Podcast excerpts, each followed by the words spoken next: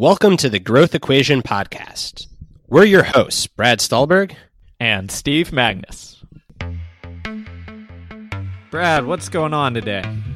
Oh man, not a ton. Really excited about today's conversation. Stoked to be sharing it with the Growth EQ audience. It's a less traditional guest in discussion than we normally have, but one of my favorites that we've had to date. Yeah, this this is really fascinating. So you know, give it a listen, stay in there. Before we get to our guest, don't forget, check out our Patreon group. What do you get? You get monthly book clubs where we bring in authors to discuss their books and go deep. You get this podcast a week early. You can be part of a monthly mastermind group and all sorts of exclusive content that Brad and I provide. Join our little club, our tribe, patreon.com slash the growth equation. So today's guest is Dave Pell. He is the creator, writer, executive editor, producer, one man shop of Next Draft, which is arguably the most popular newsletter on the internet. And Dave's got a new book coming out that chronicles the last year although you'll hear him say really the last few years of covering the news and all of the challenges that come with that. So we talk a lot about that, but we also talk about Dave's own mental health, some of his battles with chronic pain and depression, how he stays hopeful covering the news, where the news used to be versus where it's now, where he thinks it's headed, democracy, how worried we all should be about what's happening in the country, um, and on and on and on. So, whether you want the inside baseball of newsletter publishing, whether you want to know how someone that spends four hours a day on the internet keeps their brain in decent shape, whether you're here for the tips and tricks on consistently producing a great in depth product five days a week, every day for over the last decade, um, this conversation will not disappoint. It runs a little bit longer than our prior conversations. And again, that is because um, we just touched on so many really interesting things. So, with no further ado, here is the Growth EQ with the one and only Dave Pell, managing editor of the internet.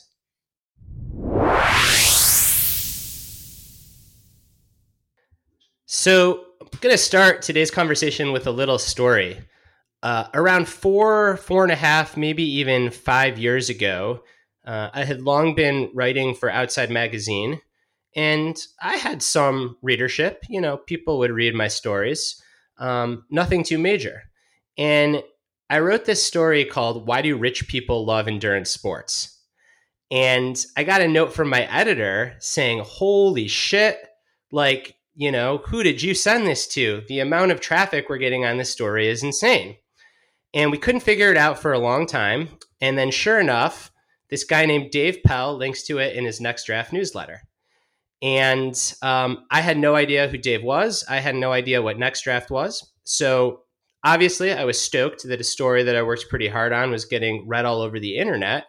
But I was even more stoked to discover Next Draft because, for those that are not familiar, it is a newsletter that is basically an algorithm for the internet.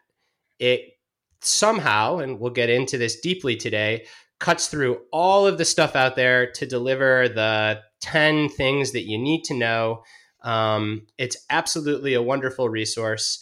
And that's why we're so stoked today to have the creator, editor, producer, writer, the one man show with, I imagine, some some help behind the scenes. Um, of Next Draft. So, Dave, welcome to the podcast. We're stoked to have you here.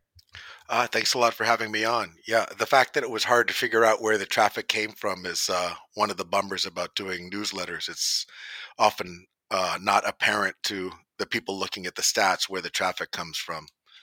But uh, one of the one of the many flaws in the newsletter game, but most of them are good. So let's start there. Let's start with the newsletter game. You know, we're a broad podcast, but our listeners do like some inside baseball. So when did you first start Next Draft? Because this isn't like one of the, you know, fourth, fifth wave newsletter fads. You've been doing this forever.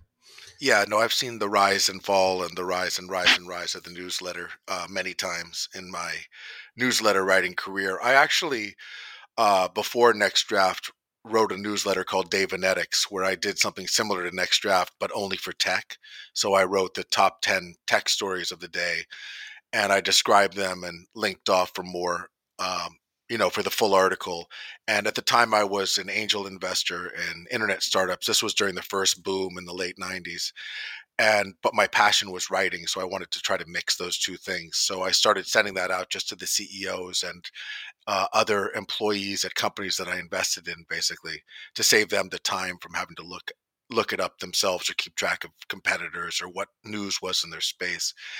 So uh, you know that went out to a few people and then somebody wrote an article about it and it sort of got pretty popular um, at one point i had about 50000 subscribers and almost all of them were newsletter professionals i mean sorry all of them were internet professionals and at the time there were probably only about 50000 internet professionals so it was pretty uh, pretty blanketed uh, user base basically or readership um, but when the bust came i uh, sort of felt like I was writing a daily obituary column.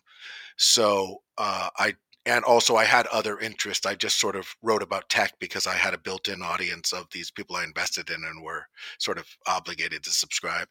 So I switched eventually to all news, and that was the first iteration of Next Draft. Um, I've always been a news obsessed person and been more interested in other topics than just tech. So that was fun. And I did that for a couple years and then I stopped. And then probably about 10 years ago or so, I decided I actually, a friend of mine uh, said, Hey, you should bring Next Draft back. And I thought, well, we have Twitter now, we have Facebook. People are so overwhelmed by the stream of news that they get. Why would they want one more thing? that has news. And he said, well, no, that's the reason they need it because they're overwhelmed. They need somebody to go through it all for them and narrow it down. And that really uh, light went off on my head during that. And I decided to uh, relaunch it. Um, at the very beginning, I was trying to be exhaustive and try to think I'm your only news source. So I want to give everything you need to know that day, even stuff I don't necessarily find particularly fascinating or I don't have anything interesting to say about or funny to say about. Uh, and that went for a little while. And then at one point, I realized, no, this is really more of a modern day column. And what this is, is what I'm interested in. And it's really a personality driven product. And trying to be exhaustive is just going to exhaust people. So once I narrowed it down to 10 things that I found interesting and made it more personality driven, it sort of really started taking off. So, um, yeah, so it's been going for quite a while in one iteration or another, probably since the earliest days of the internet. So you said something really interesting, Dave, where, you know, what I'm interested in and often what happens like as you grow your audience in whatever field like you get pulled to you know what you think other people are interested in or what you think they'll like or what you think will get the clicks. Has like your interest and your passion and your like clarity on what's important to you always kind of been at the forefront? And how do you keep it at the forefront as your audience grows?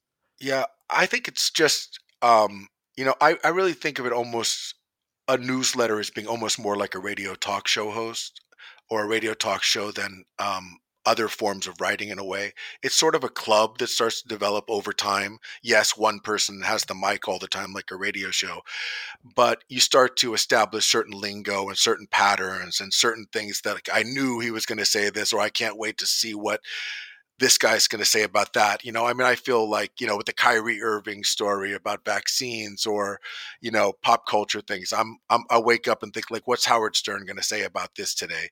But I know the characters on Howard Stern and I know his vibe and I know his general style. And I think the more you can have that in a newsletter, the better. So I don't really feel a lot of pressure to, um, give people what they want really.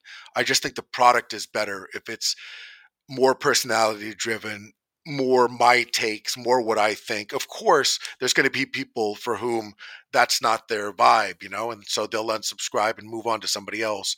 But I think, um, like a radio show, like a stand up comedian, you want to do your best thing and then find the people that connect to that best thing as opposed to doing something that's a little bit lower than your best thing and try to get a better audience a bigger audience. So i don't find it too hard to do that no. I i, I don't think of a necessarily a huge audience when i'm writing next draft. I sort of just think of myself and maybe a few people and um, i think of it as an ongoing discussion also.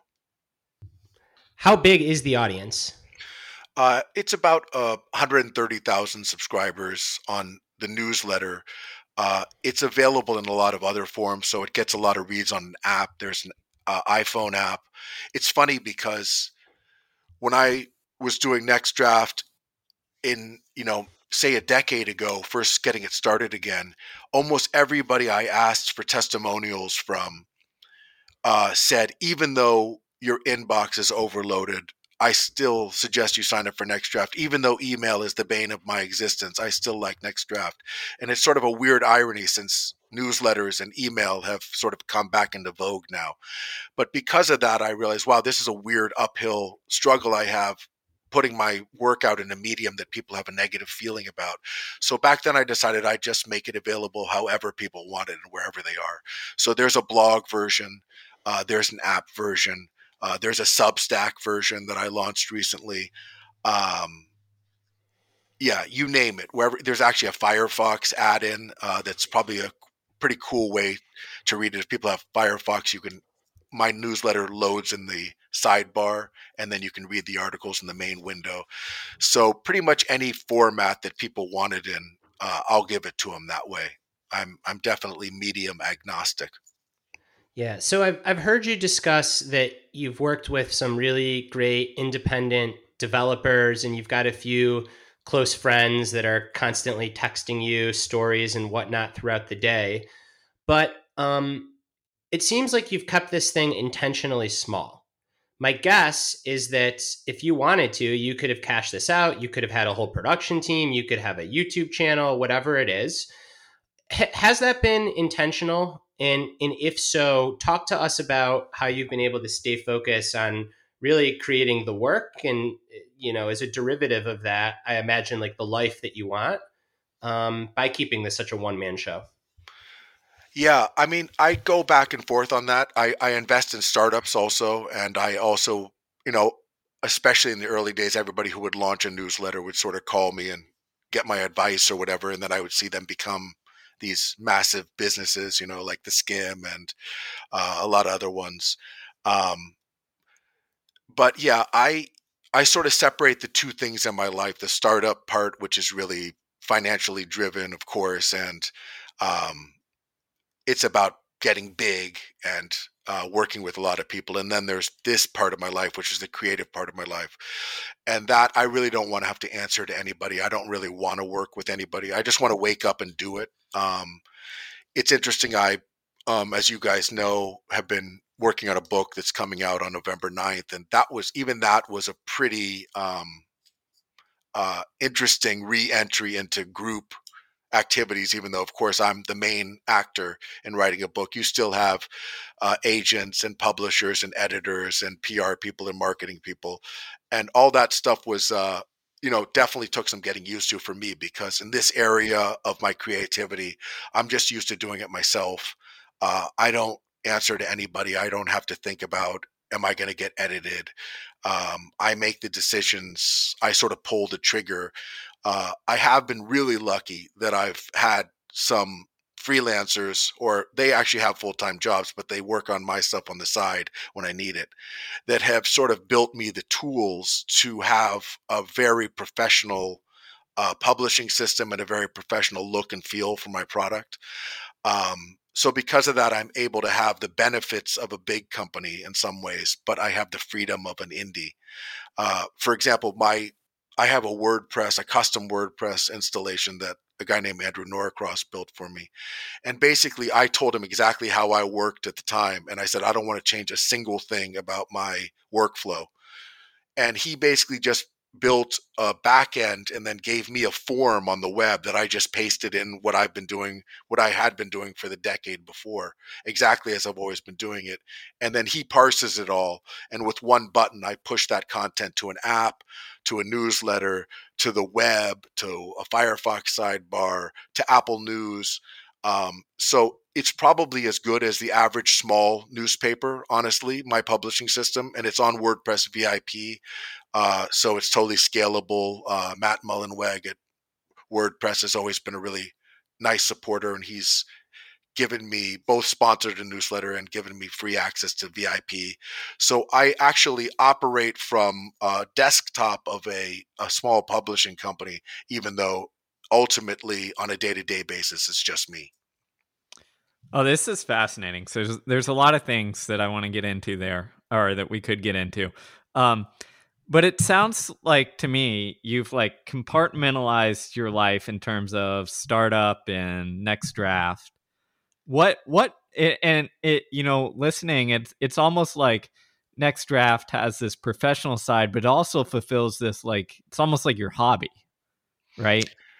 Yeah, no, people ask me whenever people ask me what my hobbies are, that's always a tough one because it's true that my hobby sort of is uh, going on the internet and checking out stories and making jokes about them. And uh, my most of my job during the day for next draft is doing the same thing. So it's not a, too healthy of an existence, but it is the truth. Um, so yeah, ne- next draft is I, I, do in theory when people ask me what I do, I say I spend half the day writing and half the day uh, investing in startups. But the truth is, it's like ninety nine percent the writing and the creativity. And if I got one shot at you, I'd much rather have you as a subscriber than uh, hear your pitch for your startup. So it's not really half and half. I mean, the writing part is definitely the focus for me. Uh, that's what I spend my nights thinking about. That's what I spend four or five hours a day working on. Uh, steady.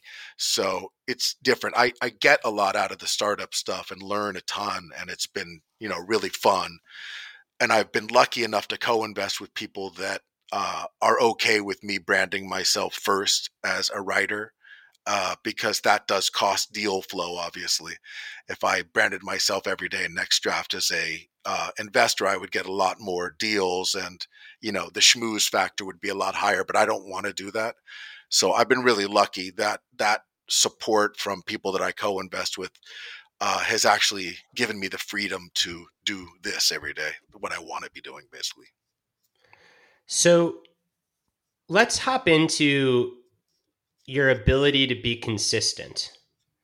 It's pretty remarkable. Um, I yes, I'm a Dave Pell Next Draft fanboy, and I'm a professional writer. So like I, I say this and I mean it. Your stuff is consistently really good. And consistently is like every weekday period. How do you do it? And and i like we can get down into the nuts and bolts. Like what supports your ability to show up and consistently produce novel fun original writing? And then also to to not have your brain explode from so much time on the internet finding these these links. And we'll get way into your book later on so don't worry. And like that particularly the past year and a half which has been a total clusterfuck. But even zooming out prior to the past year and a half how do you how do you stay so consistent? Yeah well the, the first answer is an emotional answer that i'm just a narcissist and i'm addicted to the dopamine hit of pressing publish.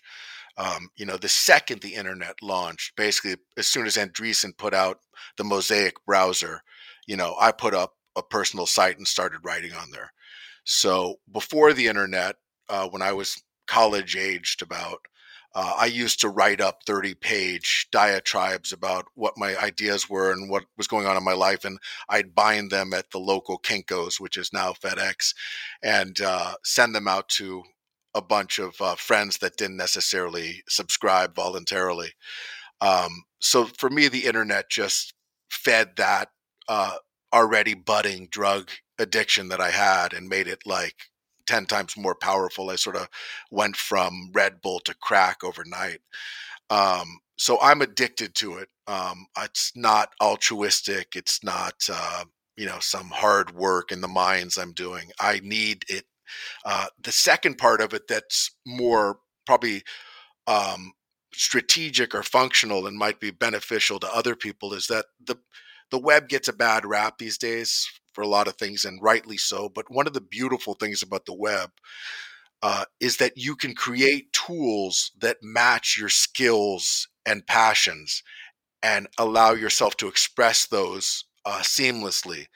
So, next draft is really a reflection of what I'm best at doing. Like, I am a news addict already, and I was before the internet.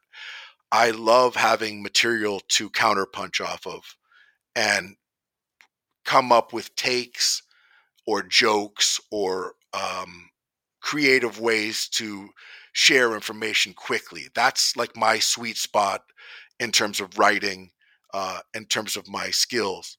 So, um, what I did was basically create a product that reflected what I'm good at instead of having to adjust my skills to fit an existing product. So that was for me the secret sauce of the internet. Um, so yeah, I just do what I would normally do and think how I normally think, but I've created a suite of tools that let me uh, push that out into the world in a product that reflects those skills. So it's almost cheating in a way. Um, I didn't take an existing gig and say, okay, I'd probably match up with this. So now what do I have to get better at or whatever? I said, here's the only weird, incredibly screwed up, fucked up, insane things that I'm into how can I make that a product? So that's why it's easy for me to do every day because it's a completely natural exercise. But at the core of it all is I need to push that publish button. I need to believe that it makes a difference if I publish that day. I need to believe in my little narcissistic, uh, egomaniacal world that when I'm on vacation with my family in Japan, that I have to wake up at three in the morning and make sure people get a, at least three issues that week or whatever. There's a pretty good chance none of that is real, but that keeps me pumping it out. All right. Wait, we we need to dive into this because this is this is fascinating. Um, you have this clarity, right? Where you created your own match quality. You said, "I'm not going to find the thing. I'm just going to create the match," right? But at the same time, like you're talking about this like addiction, this obsession, like how do you how do you keep going without like harboring maybe all of the negative sides of that addictive obsessive quality. Uh, oh I, I i do harbor them all i think my family would attest to that.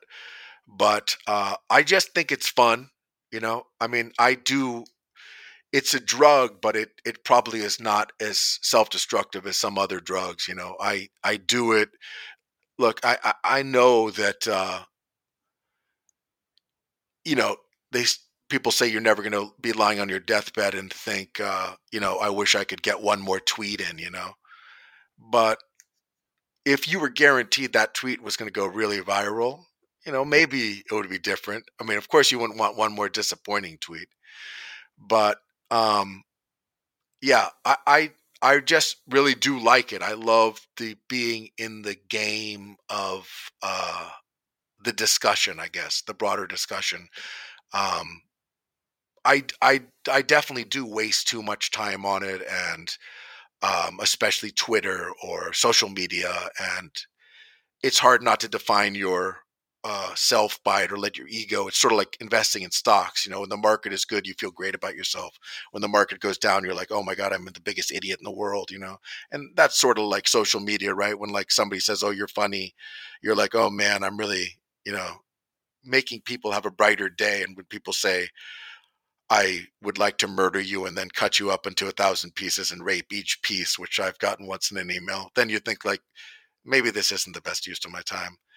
But ultimately i just i have fun with that publish button. Um, when i was a kid i wanted to be a columnist you know? So uh, there used to be you guys are probably too young but there used to be the show called eight is enough where the dad uh, was like a local newspaper columnist and one day he'd write about some big broad national issue and the next day he would write about something weird that his son did uh, and i thought man that's that's it man i just want to be able to wake up in the morning and write about whatever the hell I want to write about. And uh, I do get to do that in a certain way now. Uh, so, yeah, it's just I do have fun doing it. You know, I could obviously stop at any time if I wanted to, but I don't really have the desire to. There's something really refreshing about your like authenticity and self-awareness. I think often a lot of people that write and hit publish will tell these grandiose stories that they're doing it to make the world a better place and to help other people. And I've always thought that if you've got a byline, you've got a bigger ego than most people without a byline. Um, and I certainly know that's true about myself as a writer. I think that my addiction to relevance, which I also have, I think I probably just get more hungover than you from the drug so I spend less time doing it. Like the main reason that I personally have constraints around spending time on the internet, trying to build a following, all of that, isn't because I think it's like uh, inherently good or bad thing. It's because if I do it for too long, I start to feel like shit. Steve and I always joke when we launch a book, like there's only so much promotion that either of us can do before it feels like we've just been like on a crazy bender and we need a hot shower. So, have you built up a tolerance for this? do you think that you're just wired differently on the weekends are you like doing a digital sabbath and taking that hot shower um, that's the interesting thing to me is like how do you have the capacity to ride those waves of internet relevance without completely burning out making yourself sick yeah no i i definitely get down uh, at times you know probably about the things uh, that other people do, you know, about not having as big an impact, uh, having an audience level that remains flat for a while, and you're like, what's the point if it's not getting bigger? It's getting stale. Um, you know, you don't get a ton of reaction actually in the newsletter game. People think that your inbox is like totally filled, but most people don't even know that if they hit reply, you're there, um, and they're surprised if you get back to them. So it's sometimes like you're throwing stuff into a void, you know and that can be a bummer um, for sure. Um, but it's not the the process itself doesn't get me down. The results sometimes do. Um, and you know, you mentioned book promotion. I mean, I agree hundred percent with you on that. That's uh, you know, begging people, getting ghosted. Um, you know, that process is so brutal. Asking for favors, and it's actually the opposite uh, of what next draft is in a way. Next draft is like, I got a blank sheet. I do it. It's going to get done, and I press send. And I really don't give a shit what anybody else thinks or has to say about it. I don't have to kiss anybody's ass. There's maybe two or three people I really care if they were either offended or disappointed in a take of mine. And as long as I'm not pissing those people off, one of whom is my mom, um, I, I really don't worry about it much. So um, yeah, I just feel it's it's a separate thing. You know, maybe it's like exercises. I know you write so much about that personal improvement and exercise and stuff, and and I actually suck at that, being consistent about that. Even though I do love it, and when I go hiking, I get many more ideas about writing, and I feel so awesome about myself. But I have a much harder time being consistent about it. Um, but next draft, yeah, I don't really feel there's there's the downer part of it, which is is it being received as well as I want? Am I as popular as I want to be? Uh, do I feel like I'm getting the credit that I deserve? That kind of stuff, you know, the more unhealthy aspects of creativity. But on the actual just waking up, writing, and thinking, okay, uh, Facebook is deciding to rename itself. Who's going to have the best take on that today? All right, let's go. Game on. Give me a cup of coffee. I got to have the best headline today because everybody's leading with this. Let's go. I just think that's uh, it's fun, you know. So I think it, it probably is like a little bit like people who my sister is like addicted to her run, you know, no matter where she travels around the world. If we're in Venice, she's going running. I'm like, well, don't trip into a canal. There's not that many places to run here. But she won't miss it, you know. It's like her thing. And, and I guess next draft is like that for me. So the the actual process is not uh, sort of a downer for me, and it's a little bit separate from all those other internety things. Um, and I am lucky that I have one one friend that I I don't really do next draft with anybody or get any help, but I have one friend who always sort of proofreads a few of my important blurbs and uh, sort of I test some jokes on or whatever. Uh, his name is Rob Dunn, sort of a childhood friend of mine, but we're always on instant messenger or uh, telegram together, chatting about this and that, about next draft of the day's news. So it's nice that I sort of have this virtual office mate to keep me going. Love it. I definitely resonate with your uh, your sister. I think you said on, on the addicted to running thing. So I think we all have our own things. But I'm I'm curious. You know, you mentioned like the downtimes. That isn't part of the process, but part of the results. Like, how do you how do you navigate those downtimes so that you can get back to the work, the process that you enjoy? Yeah, I mean, I don't know. I'm like a middle aged Jewish male, so my existence is a downtime in a way, you know. So I'm always sort of bummed and disappointed. Um, you know, my dad was like this wild success uh, who came to America with nothing and built this real estate empire and was revered as a hero in the Jewish community for fighting with the partisans and the Holocaust and all this. And he was constantly bummed about his lack of achievements. So uh, I think that's just my natural state, you know, to which drives my wife crazy. Um, but um, yeah, I think that that's how I deal with it. It's just a natural state for me in a way. It doesn't feel that foreign. I uh, maybe it's my motivation. I must get some pleasure out of feeling like this is all worthless and I'm a joke and an imbecile. And why am I wasting my time on this? And I've wasted my whole life on pushing this crap out into the internet. But I do feel that way about, um, you know, basically 23 hours and 59 minutes a day. And then one minute I load it into the form and press publish again. So I wish I had some good tricks, you know, to, um, for people that do creative things to deal with that. I think it's just part of the process, you know. It's uh I like to say like just don't feel bad about feeling bad, you know. It's like sort of when you get depressed, if you've ever gone through a depression, like the first thing that happens is you start um hating yourself for being weak or hating yourself for going through this and looking at other people and think, why can't I be normal like that person or whatever?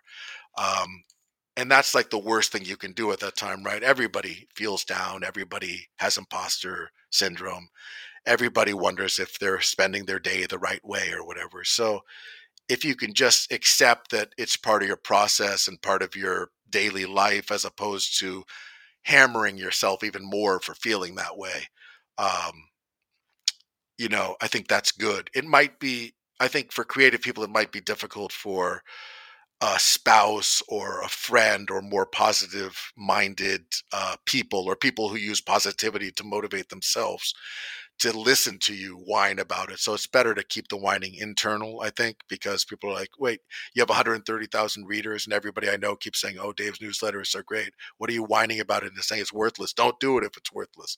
You know, it's like, no, you don't understand. I'm just getting warmed up for the gig today. You know, this is just how I roll, you know? So, um, yeah, I don't know if that feeling is that negative. I think as, as long as you are able to get up and do what you hoped you would do, um, just don't hammer yourself for whatever it takes to get that done, including just, you know, look, there's going to be like a 12 year old who has more followers and more retweets than me. There's, you know, going to be somebody with a perfect midriff that has 5 million Instagram followers because of it, you know. So you, you know you're going to get ghosted by people you think should respect you and blah blah blah so it's just like part of the deal i think it's it's like a sport it really is you know you're look you're there's going to be days when the hill kicks your ass you know so you know the fun is waking up the next day and thinking like oh well i'll try the goddamn hill again you know one of these days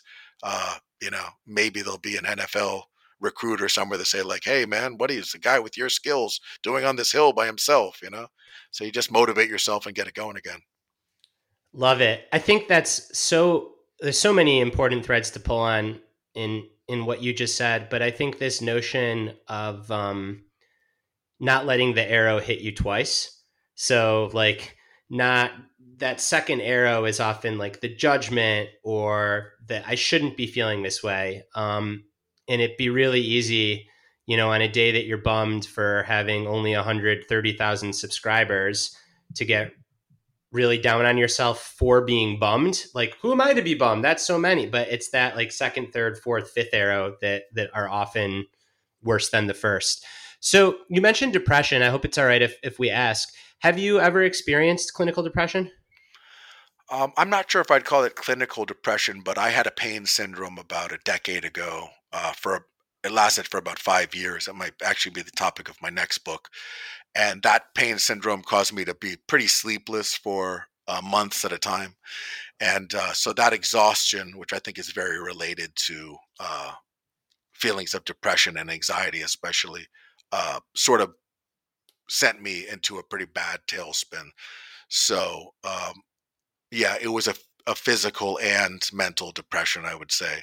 So yeah, I have experienced that, and I have experienced that feeling. You know, I when people get depressed, I always tell them, you know, and I think it's the same when you have barriers to your work or what you want to get done. You know, is that you have to think of um, a depression is like a demon and it's trying to get you to do things so that it can thrive sort of like covid is doing with our bodies you know it's mutating in order to succeed and its goal is to make you feel like shit so if if the demon is telling you lay in bed all day today uh and feel really bad about yourself and be hard on yourself for being such a loser that you can't achieve anything then just get up and walk just to say no i'm going to fight the demon um, if the demon is telling you don't don't do your creative work today. You know, just do it because you want to push back against it and keep it from mutating again. You know, I think a lot of times people think of mental uh,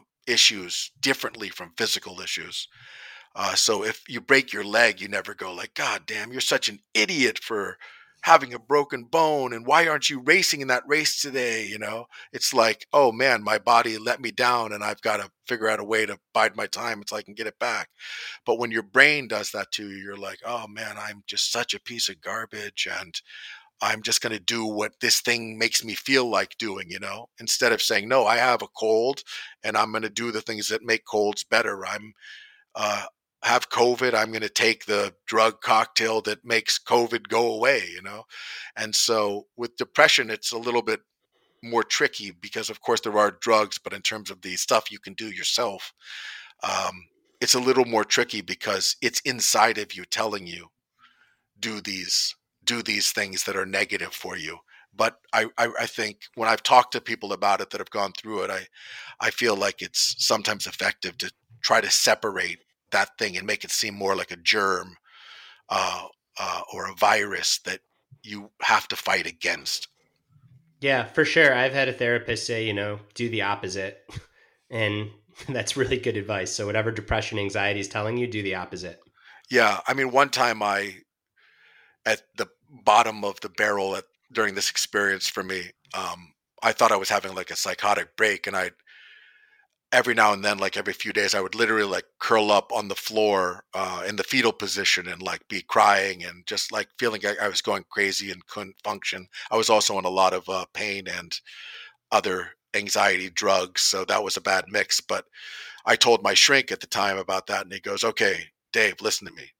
Next time you find yourself doing that, just get up and stop doing it because it's ridiculous. You're not going psychotic you're not having a psychotic break, you're having a pain syndrome, and you're short on sleep. So just get back up. And I'm like, all right. So then I just stopped doing it, you know? Um, I mean, I was paying psychoanalysis prices for behaviorist uh, advice, but I still took it uh, took it to heart, you know. So I, I do think sometimes that's not eh, depression is not as simple as that, but sometimes a lot of things you're going through are actually that simple. It's like hey, every time I do this, I feel good. So maybe I should just do this right now. You know, maybe I won't feel good, but I'll feel a little less bad. And uh, tomorrow we'll knock it another rung down. You know, I mean, it's interesting, especially when we talked about exercise and depression. There's so many connections between moving your body and you know it's so silly that we even say there's a mind body connection i mean your nervous system is is your body i mean you know I usually say like your mind body connection is your neck, but the truth is it's like everything is a mind body connection. So I, have always been surprised that there's not more overlap between mental therapy and uh, I have a friend who's a shrink and we're always talking about that that there should be clinics where you go and you're working on your depression and you're also doing 15 minutes on the treadmill, a little bit of time in the weight room, going on outdoor hikes. I mean, everybody knows the things that generally make you feel better when you're down. Um, but like I said before, the demon wants you not to do those things. The demon wants you on the floor, giving up and thinking you're crazy, you know? Yeah, you know, I, I agree. I think that that connection and the, the nervous system, it's all the same things. Um, but what I noticed there is like, it's almost like you name it, you categorize it, you make sense of it so that you then can take action on it right? Yeah, I mean, this stuff that I'm saying is obviously easier to advise somebody else that's in a deep depression. You know, when when when I was in my state, I was like at my friend's house that's a shrink laying on his couch, you know, 4 days a week saying I don't want to live anymore. So, it's not like I'm saying this stuff is easy but it's good to think i think it's good to think about this stuff when you haven't been in a depression. I wish people taught about this stuff before so you knew what was coming. I mean even my friends who are therapists that have gone through depressions it's not like they were happy during it but at least they had the skills to know that hey this is how it feels you know? It's like when you go through a, a depression and you start talking to other people who have de- been depressed before they're like yeah, that's how it feels. Yes, exactly. It's not like everybody has this mysterious set of symptoms. It's remarkably similar. People know exactly what you're talking about. They know techniques that can help you at least get enough energy to begin to claw your way out of it, you know, which steps to take. So I, I wish people knew that before. Um, you know, it's it's it's a lot like physical pain, you know, physical pain that you know is going to lift is incredibly comparatively incredibly easy to manage. It's when you're not sure it's going to lift. You're not sure it's ever going to go away, which some chronic pain doesn't. That's when it becomes this overwhelming shadow in your life. Um, so, yeah. Well, everything that you just said is, you know, 100% evidence based, um, whether it's acceptance and commitment therapy, cognitive behavioral therapy, um, we like to talk about how mood follows action. So you don't have to feel good to get going. You need to get going to give yourself a chance at feeling good, which is so counter to like the positive thinking and in you know control your thoughts and give off positive energy and just all of that is bullshit. Um, particularly if you're going through a rough patch and um, often does more harm than good because then you get into that state where you're judging yourself for not being able to think positive. Um, I also wonder if it's the kind of thing where you kind of have to go through it to know what it is. Like as much education as you could give someone on what it feels like to be depressed. Um, you know, I've written about it in terms of like there's a river and when you're not depressed and you haven't been like you can look across the river and you can see people in the water and you can kind of like guess what it feels like but until you've been on the other side of the river you don't really know.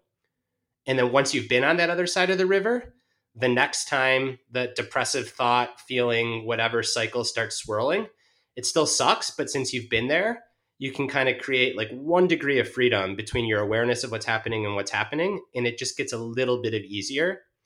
Um, you know, listeners of this show know like I've I went through a really rough period of obsessive compulsive disorder, secondary depression, and I get intrusive thoughts of like life is meaningless, just kill yourself. And those thoughts would like they would throw me off for a week. I'd just be in panic. And now my brain still serves up those thoughts every day. Like recovery from OCD isn't the elimination of those thoughts. It's now that I've experienced them, literally some of them tens of thousands of times, that I can just like wave at them and let them go by and I think part of what makes any kind of mind body system thing sticky is when it's new and then you start freaking out about it because it's new. And it's the freaking out or the trying so hard to make it go away that often makes it more sticky. Um, and it's really, really, I think, I mean, I don't know. I, I, yes, we could do more to educate people, but I think it's hard to know unless you've been there which is why, and I'm sure you'd say this too, Dave, like the best advice is go find a therapist or a psychiatrist or someone that can kind of hold your hand when you're really in it and help you gain those skills to then get out of it. Yeah, no, I mean, you, you definitely can't know what it's like, you know. I mean, people who, you know, there's depressed and there's clinically depressed, right? So it's like one is like you're just sort of down, and one is like you're convinced that the people around you would just be better off if you weren't around at all you know? You're like a weight on the world or, and yourself. But i think just giving people a heads up that that's what it feels like and that it's not that it's partly physical and that it's um, it does get better you know? It can lift if you take the right steps. Um, i think just offering that hope ahead of time maybe can give some benefits or here's 10 things to do when it hits you. Of course if you're you know if you've never been in this or that experience um you know but yeah like we were saying earlier so much of it is just not adding on right? That the monster wants you to add on and pile on with it. You know it's like oh man people were tortured at abu ghraib. What right do i have to be upset about this? You know and it's like that's just not the way human feelings work you know dangerous um, game to play that yeah. like it could it could be worse you could be an orphan in syria right now it could always yeah. be worse um, yeah.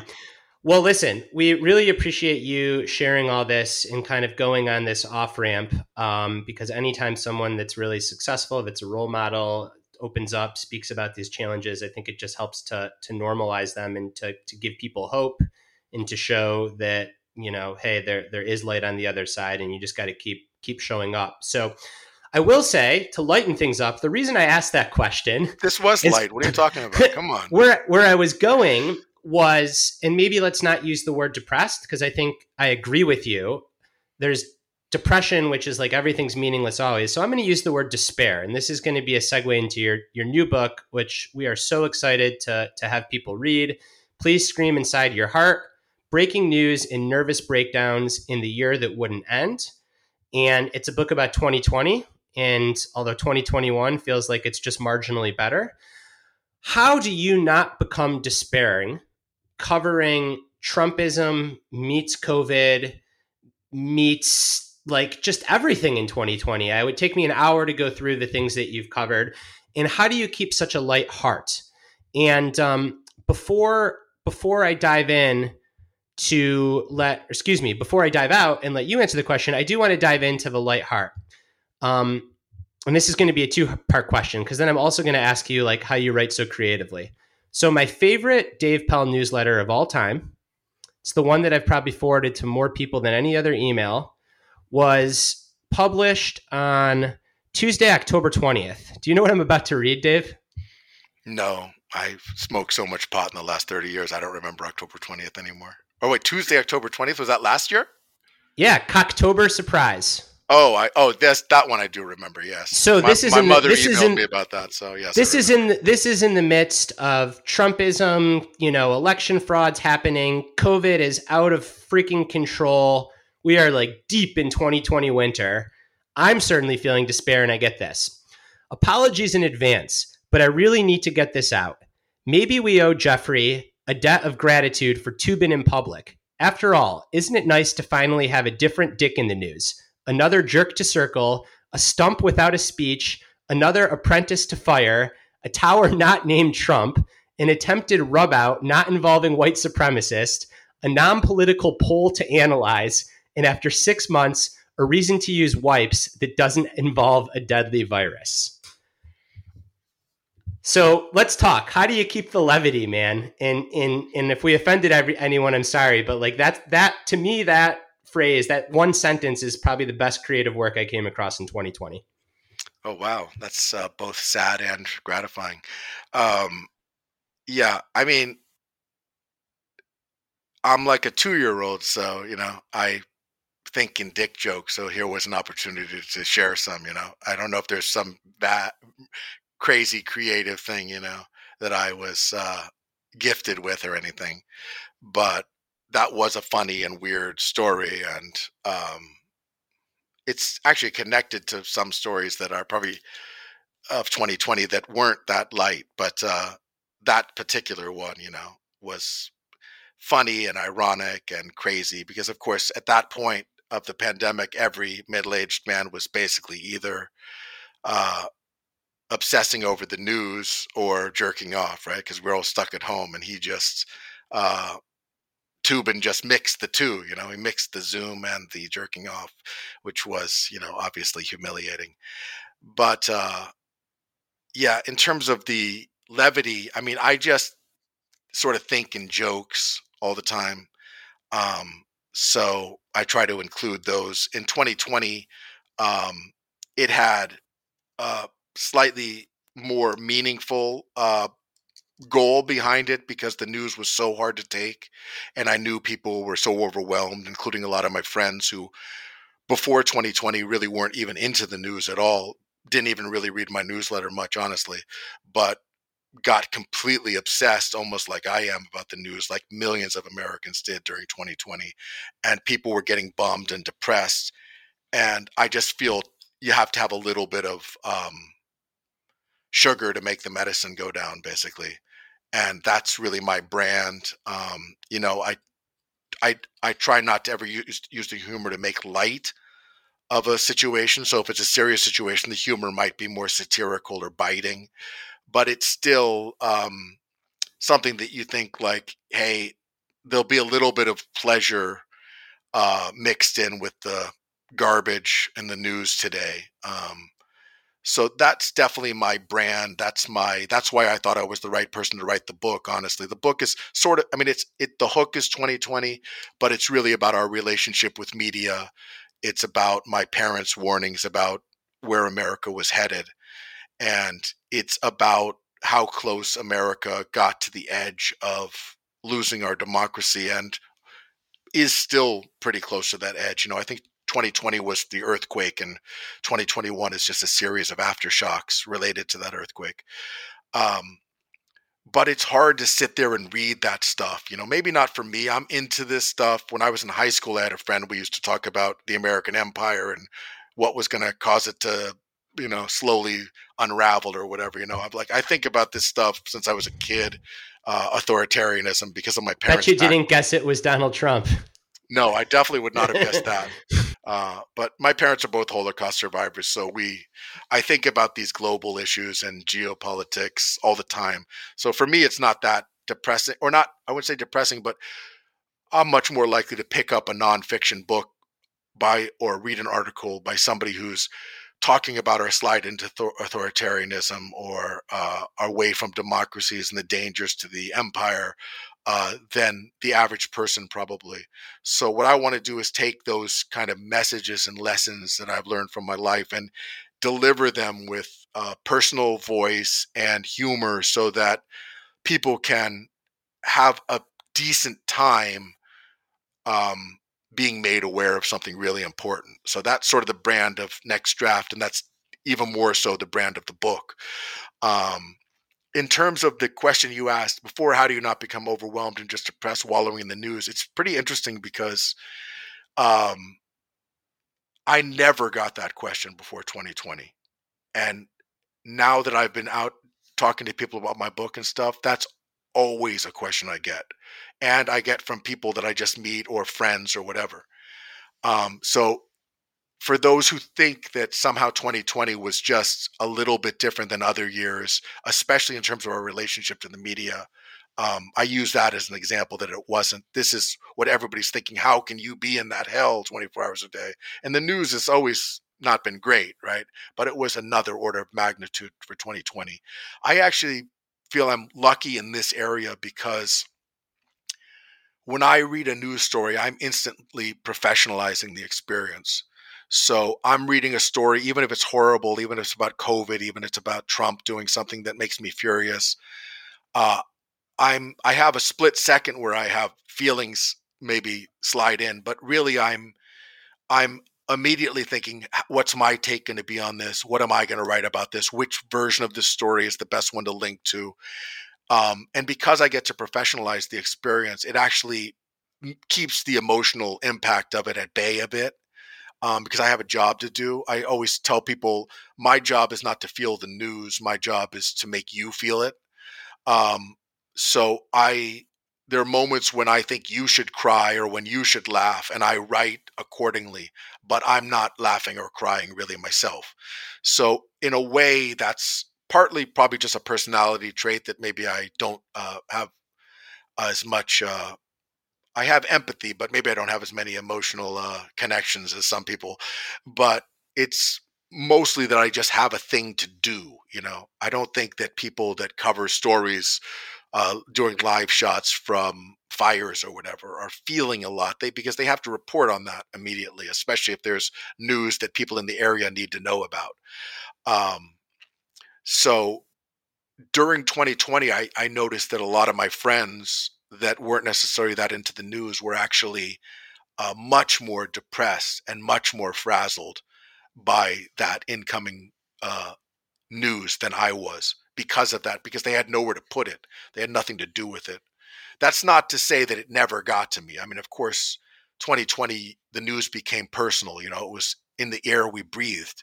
So uh, you had your family stuff with COVID. You had uh, your rage and disappointment that we had a failed leader at a moment when we needed to be brought together.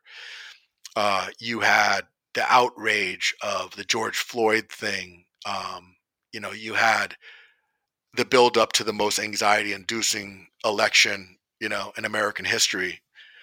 Probably the most important too, but definitely the most anxiety inducing. So I won't pretend it didn't get to me, especially as I was writing the book, because you know in September October I was writing September, October, and I was also busy writing April, May in my book. So that's double the Trump. So I don't advise that. But uh, I did feel uh, at the core there were a couple messages I had to get out, and um, you know my dad had been warning me for many years, and he's far from a, a, liberal. He was he passed away, but he's far from a liberal snowflake. He was like a you know he survived during the war because he got a gun. He you know killed a lot of people. He was probably a Republican for, for most of his life here, and uh, an incredibly successful businessman. So anything but a hysterical sort of liberal.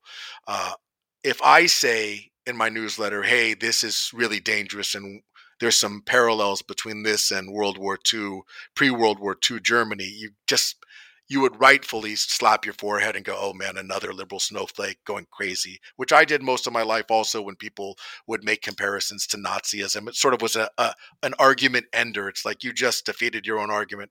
But when somebody like my dad, who's was completely down to earth and completely matter of fact, and the opposite of uh, hysterical in any way, uh, his reaction to World War II and the Holocaust was to take action and to fight back, tells me that, you know, everybody keeps laughing at Trump. I got to tell you, when I was a little kid, everybody laughed at Hitler too and thought he was a big joke.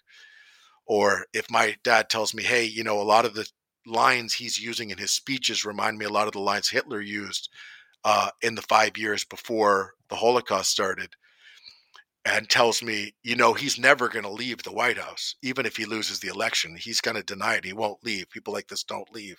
And over and over kept making predictions that were right and warning me about what was happening. I realized that uh, even if it depressed me to share the news, and of course it was repetitive and a nightmare for readers and me, you know, it wasn't fun covering that year. But I felt like I had to get that message out. You know, one moment really stood out the right before the pandemic got really bad uh, we went out for our last lunch before the pandemic, and we were walking to the restaurant, and uh, my dad was just really furious that people weren't more taking to the streets. This is before the Black Lives Matter protest, in protest of all the attacks on democracy taking place from within the White House, and he was bummed about it, you know, and mad about it. And I said, well, I think people in today's America, you know, they know it's bad, but they just don't think it can happen here, you know and he like stopped on a dime and looked at me and said, "Do you think when I was a kid we thought it could happen there?" And I just said, "All right, I'm I have an audience of two from now on, my parents, and I have an ethical uh, responsibility and drive to share this message because it's coming from people who have seen it before and are just not at all hysterical about any of these issues, are completely down to earth, you know. Um, so that that also made it easier to keep motivated during 2020. Um, because I felt like that was an important thing to do. It hurt my brand for sure. Um, you know, lots of people who got sick of the Trump stuff probably unsubscribed. You know, the number one question I or complaint I got during 2020 was why do you keep covering just Trump news? Cover some other stories. This is getting it's not what next draft used to be. And I'm like, you go on the web and find me some other stories. There are no other stories. Everybody is on this. The person who used to write about Secret Service is writing about Trump. The person who used to you go to it go to variety.com and they're writing about Trump impact on entertainment go to ESPN and they're writing about Trump's impact on the kneeling uh, story or, uh, you know, the NASCAR story. So, you know, it was the only story. So the question was, how are you going to cover it? And my choice was to cover it with enough humor to get people to open the newsletter, but not shying away one iota from what was happening to America or pretending that it was a political discussion when it was a democracy versus anti democracy and a truth versus lies story and still is. So, the easy decision in your spot coming into this Trumpism authoritarian that you just talked about would be to just, well, you know, if I go all in if I cover this to the way the way that I maybe feel like it, I might lose subscribers. I might lose this. You know, if you go back eight years on next draft, I'm I'm imagining your readership is pretty diversified. Um, how like what gives is it that personal connection or that moral calling or ethical calling that like allowed you to make that decision of like this is what's important. Like all that matters is I'm writing for myself and my dad. Like what's what was that like? Yeah, it, it was sort of a combination of the two things I mentioned. One was definitely not moral, but uh, one was ethical. I felt it was an important story to get out, and it was coming from a source that I was surprised to hear it from. And the other one was um, there really w- it was just tactical. There really was nothing else. So if you're it would have been almost impossible especially in 2020 of course in the three years prior it wasn't quite as bad but in 2020 there really was only the covid blm and trump story and trump of course shadowed all of it but there wasn't that much more to write about but um, you really started to see a lot of journalists also get the story right in terms of stopping the false equivalence and stopping pretending that this is about GOP versus Democrat and that this is something much more dangerous. Um, so I wanted to amplify those voices also. Um, you know, and it definitely picked up in 2020. I will say, like, when I mean, my dad is a real estate was a real estate guy, and he so he always knew Trump was a con artist and a clown, and he was a common point of discussion even when I was a kid. Just look at how he pulls this one over on this person and that one over, and it's all leverage, It's all a house of cards, you know. So we talked about the business side. Real estate guys have always hated Donald Trump because they know he, what he's saying is all made up nonsense, and that the Trump enterprise was just all built on leverage, right?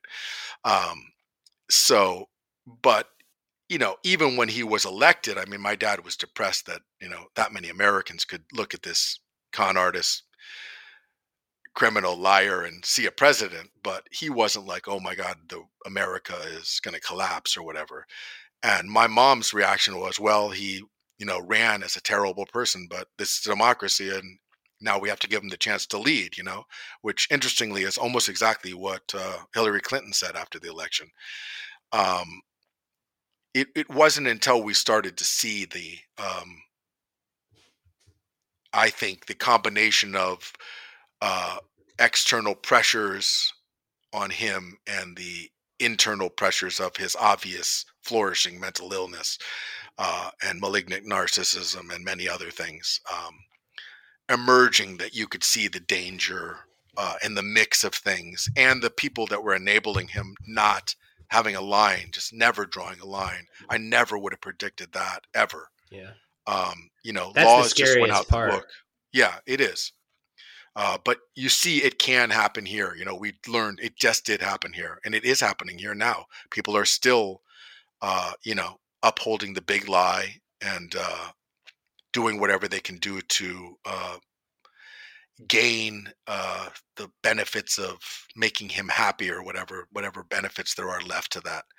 Um, so yeah, it's it was a sad a sad year, but an eye opening year.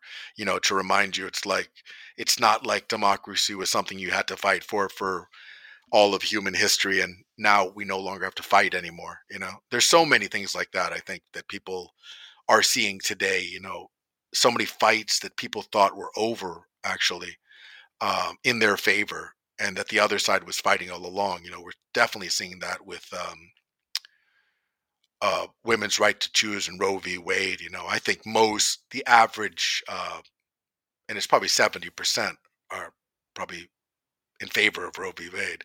I think the average person uh, in that boat just assumed that was done, man. That was like this is an argument about from the 70s. We're moving forward, you know. So um, I want to I want to I want to interject and zoom us out sure. just a little because I sure, I, sorry. I mean no this is great and our politics are aligned with yours and I think the way that you said like this isn't a Republican Democrat thing this is like a democracy anti democracy thing and if that happens over the next couple of years to continue to fall among partisan lines, well, then you're going to have the Democracy Party and the Anti Democracy Party, and that will be terrible for this country. And everything that you're saying about like your dad's wisdom that this is real and this isn't something to laugh at is spot on.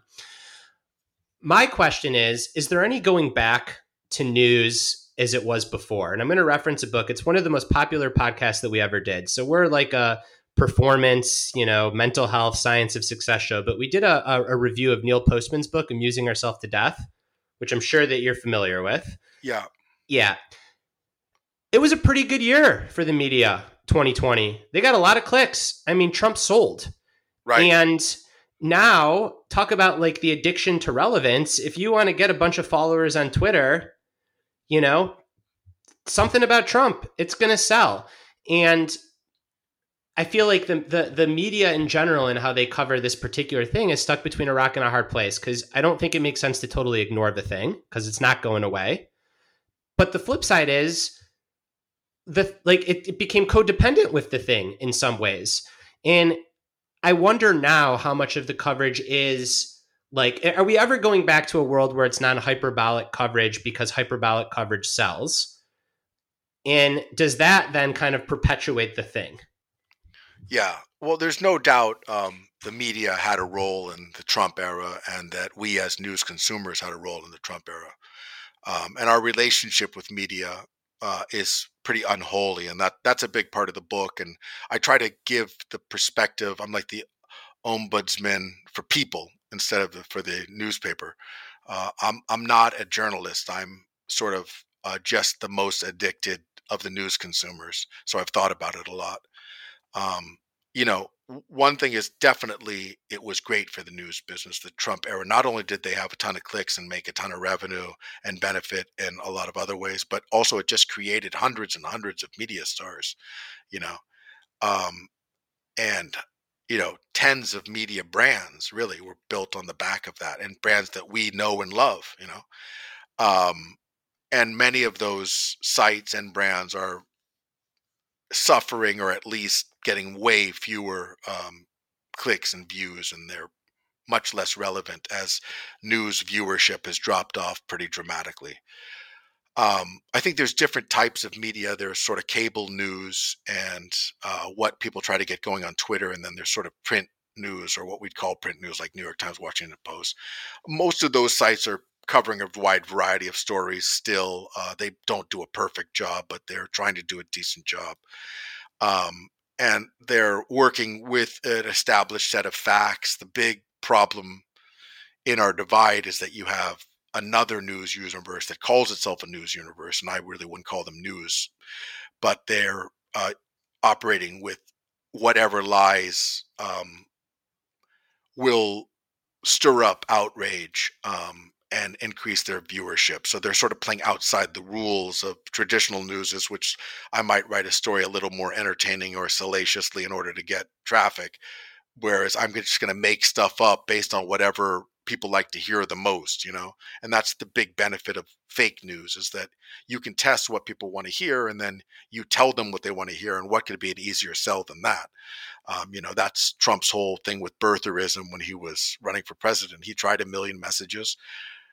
The birtherism one caught on and he went 100% with it, you know, and it worked. So, or it was one of the things that got him on the map for sure. Um, so yeah, there's there's different parts of the news. There's also the cable news angle is that cable news found out during the first Gulf War and during the OJ trial and a few other events that having one news story to cover 24/7 was really the best model for them because they got great viewership. People could tune in at any time of the day and they'd be already familiar with all the characters and what was going on. And you know, most times in most eras that was pretty harmless. We didn't get enough important news and we got too much news about some comparatively trivial things, but not that the Gulf War was, but other things. And uh, but during the Trump era, it became much more um, of a serious matter. And you know, even before Trump won uh, his election, most of the cable networks were twenty four seven on Trump. And worse than just being 24 7 on Trump and the unistory trend was that they weren't actually doing news. They were just doing panels and discussions about the news. It was almost like a mirror of Twitter. Um, so, what that does is the problem with that, in addition to not providing people with news and telling people what they want to hear and stirring up outrage, it also broadens the definition of what news is and it allows companies like Fox and Newsmax to define themselves as news because that's what they're doing too. They're just showing a bit of a speech and then having four people discuss it for the next half hour and calling that tonight's news, you know. Um, so that that stuff I find to be really damaging. I'm a little less concerned about the way that the uh, press covers stuff, um, but I do think they had too much false equivalence during 2020. And in an effort to fend off uh, the claims that they're so liberally biased, they went overboard, not using the word lie, uh, not telling what behind closed doors they knew what was happening in terms of risks to our democracy and stuff like that. I think they've gotten better on that.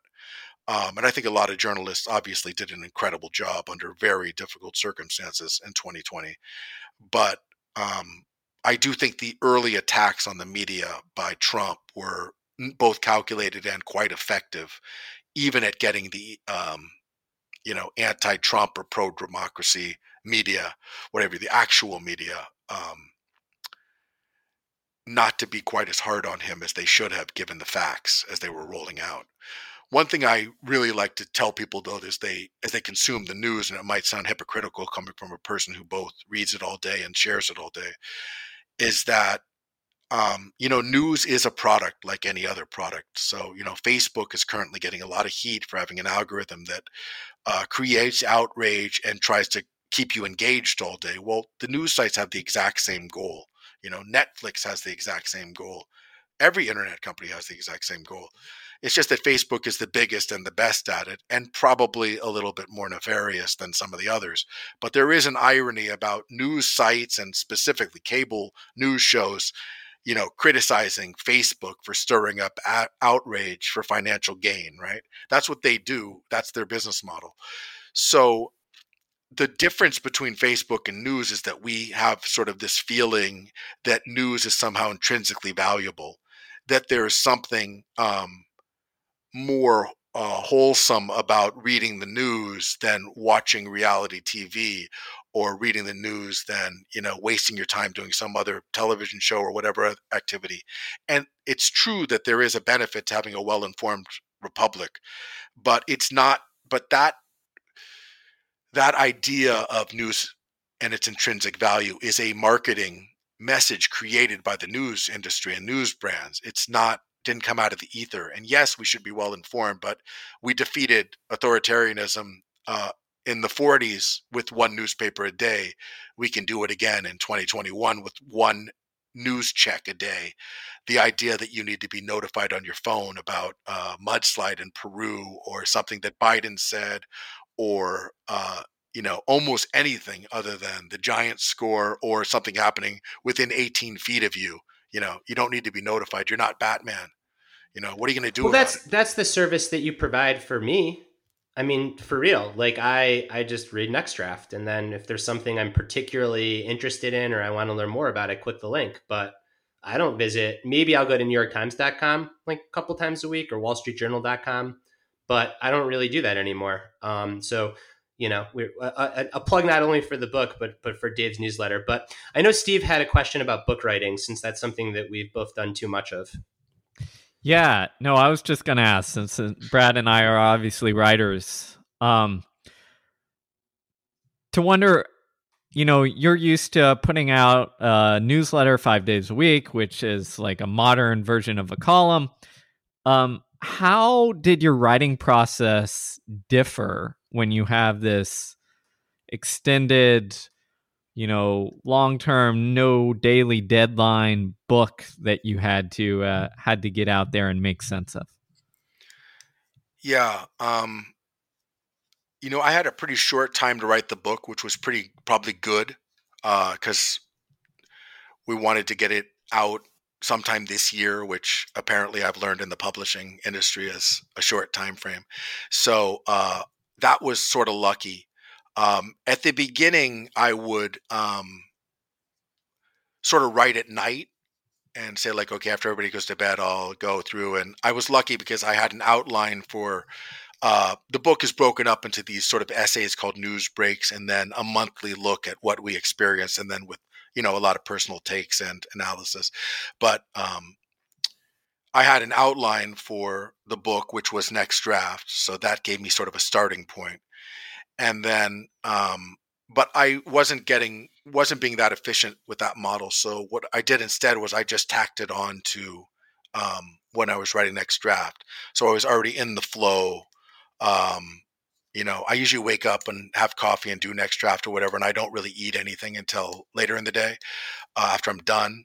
So I just started doing that basically. I just said, okay, during this part where I'm sort of light and not uh, carb down or whatever, and I'm in the flow, I'll just do a few pages right after I do um, right after I do next draft. And then I had my same friend, you know, who proofs my blurbs would look at that also. So it was sort of like, hey, anything new today, you know, whatever. So that was helpful also. Um, so yeah, I sort of just extended the next draft process. That was my my way of doing it. But I think it's pretty similar with writers who say, "Oh, I get up at eight and I do n words or whatever." Um, I wasn't necessarily that strict about it, but um, yeah, it just would depend on the day what I was, which part of the book. Some parts of the book are like more like essays, so I'd really have to, it'd be sort of silly to try to not do it at once for me, my style. So that might take a few hours, whereas another day I might just only do an hour and do a few blurbs about what happened in May or whatever. Yeah, it's it's funny how consistent that is amongst a lot of writers, and it's not necessarily the morning, but you know the the coffee empty stomach. Like for all the nonsense about a ketogenic diet and intermittent fasting or whatever, like the one benefit it has is it seems to be good to write when you're a little bit hungry.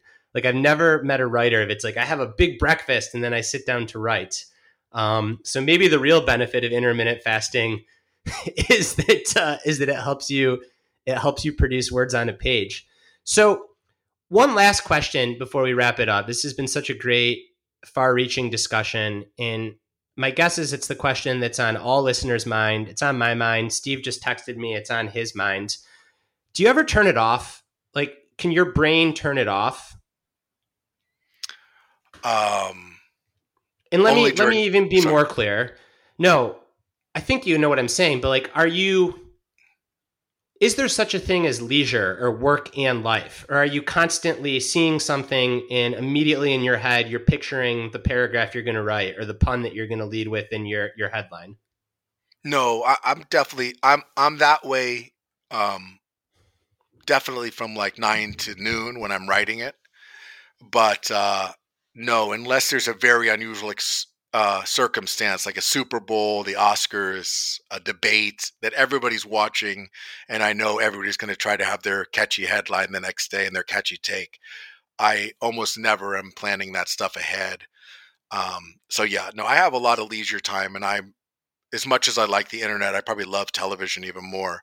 So, uh, yeah, like uh, I definitely was not thinking about the news when Succession came back the other night, um, and I was not thinking about the news at all during the Giants, any Giants game that I watched uh, during 2021 during their race with the Dodgers, and or the playoffs when I was at those games. You know, so there's different. Uh, definitely different activities that when I'm doing them, I'm not thinking at all about any of this stuff. It was harder in 2020, certainly because so many things got taken away from us. So there were no sports, there were no movies, there was no driving the kids to school, you know. But yeah, when I'm fighting to get my kids out of bed in the morning or whatever to go to school, I'm definitely not thinking about the news. Um, and I also, uh, I mentioned Howard Stern earlier. You know, that's also my escape. I am like a habitual, for better or worse, habitual Howard Stern listener. So um, I I do that too, and it's like complete. I mean, oddly enough, a lot of the issues and the politics are exactly the same about the anti-vaxxers and all this stuff, and but generally, it's more just stupid humor that uh, breaks me away from that stuff. So yeah, I I am definitely able to get out of it. The um the idea that I'm always reading news or always absorbing news is slightly a uh, you know maybe a branding position, but I'm I'm I'm I'm pretty normal otherwise. And I was a thousand times more stressed at the uh, last game between the Giants and the Dodgers during the playoffs than I've ever been reading a news story. So yeah, I have normal human emotions also. oh, love it. Dave, I just want to thank you from Brad and myself uh, for this conversation, this wide ranging conversation. Uh, thank you for being so open uh, to share your experiences, uh, both from a mental health standpoint, but also give us a look behind Next Draft newsletter. For listeners, please check out Dave's new book. Pre order it now. Please scream inside your heart. Breaking news and nervous breakdowns in the in the year that wouldn't end comes out in the beginning of November. You can order it right now. So grab your copy. And once again, Dave, thanks so much for taking your time. Really invaluable insight for us. And I know our listeners will enjoy it. All right. Well, thanks a lot for having me on. It was fun and interesting.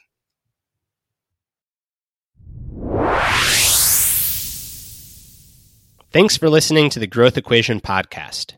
Learn more about our work and find show notes at our website, www.thegrowtheq.com. Follow us on Twitter at B. Stulberg and at Steve Magness. And if you like what you listen to, please subscribe, rate, and review the podcast, as this goes a long way in helping it reach others.